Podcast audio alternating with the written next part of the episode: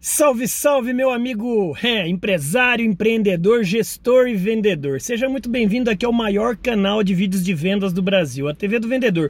O único canal com mais de 14 milhões de views, mais de 251 mil inscritos e mais de 2.500 vídeos. Fique à vontade, já dá um likezinho aqui, compartilhar para o maior número possível de pessoas. Vendedor sem palavra não vende. Vendedor sem palavra não vende. Fui agora comprar um óculos, um simples óculos escuro, né? Um, um estilo Ray-Ban, aquele aviador, não é mesmo? Pois é, rapaz, eu já tinha ligado para o vendedor, eu já tinha me alinhado com ele, tanto pelo telefone, WhatsApp, e-mail. Ele falou: não, pode vir, o produto vai estar tá aqui exatamente dessa maneira que a gente negociou.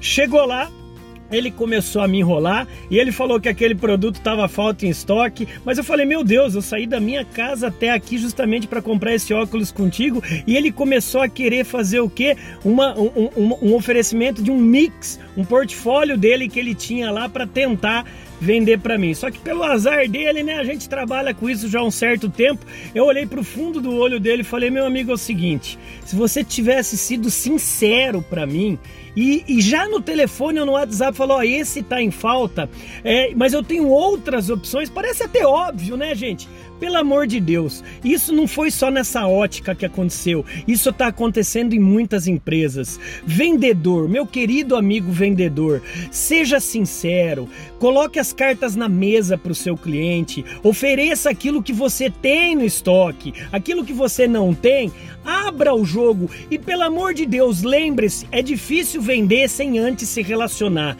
é difícil você dar um beijinho na gatinha se você é solteiro sem antes conversar com ela. Então, que sirva esse exemplo nesse videozinho simples. Vendedor sem palavra não vende. Eu só não cito o nome aqui da empresa porque eu acredito que o erro é exatamente daquele gestor, daquele vendedor daquela loja, porque a empresa é muito séria. Então não quer cometer esse erro de ser um vendedor sem palavra, anote aí três passos. Primeiro passo, sinceridade, honestidade, cartas na mesa. O cliente adora muitas vezes saber que você até indica para concorrente. É, indicar para concorrente mostra que você é profissional. Sinceridade. Número dois, ofereça exatamente um produto para dor do cliente, não aquele que você quer empurrar, entendeu? E número três, é preze o seu atendimento, preze os quatro As, a sua abordagem, a sua apresentação, o seu atendimento e o seu agradecimento.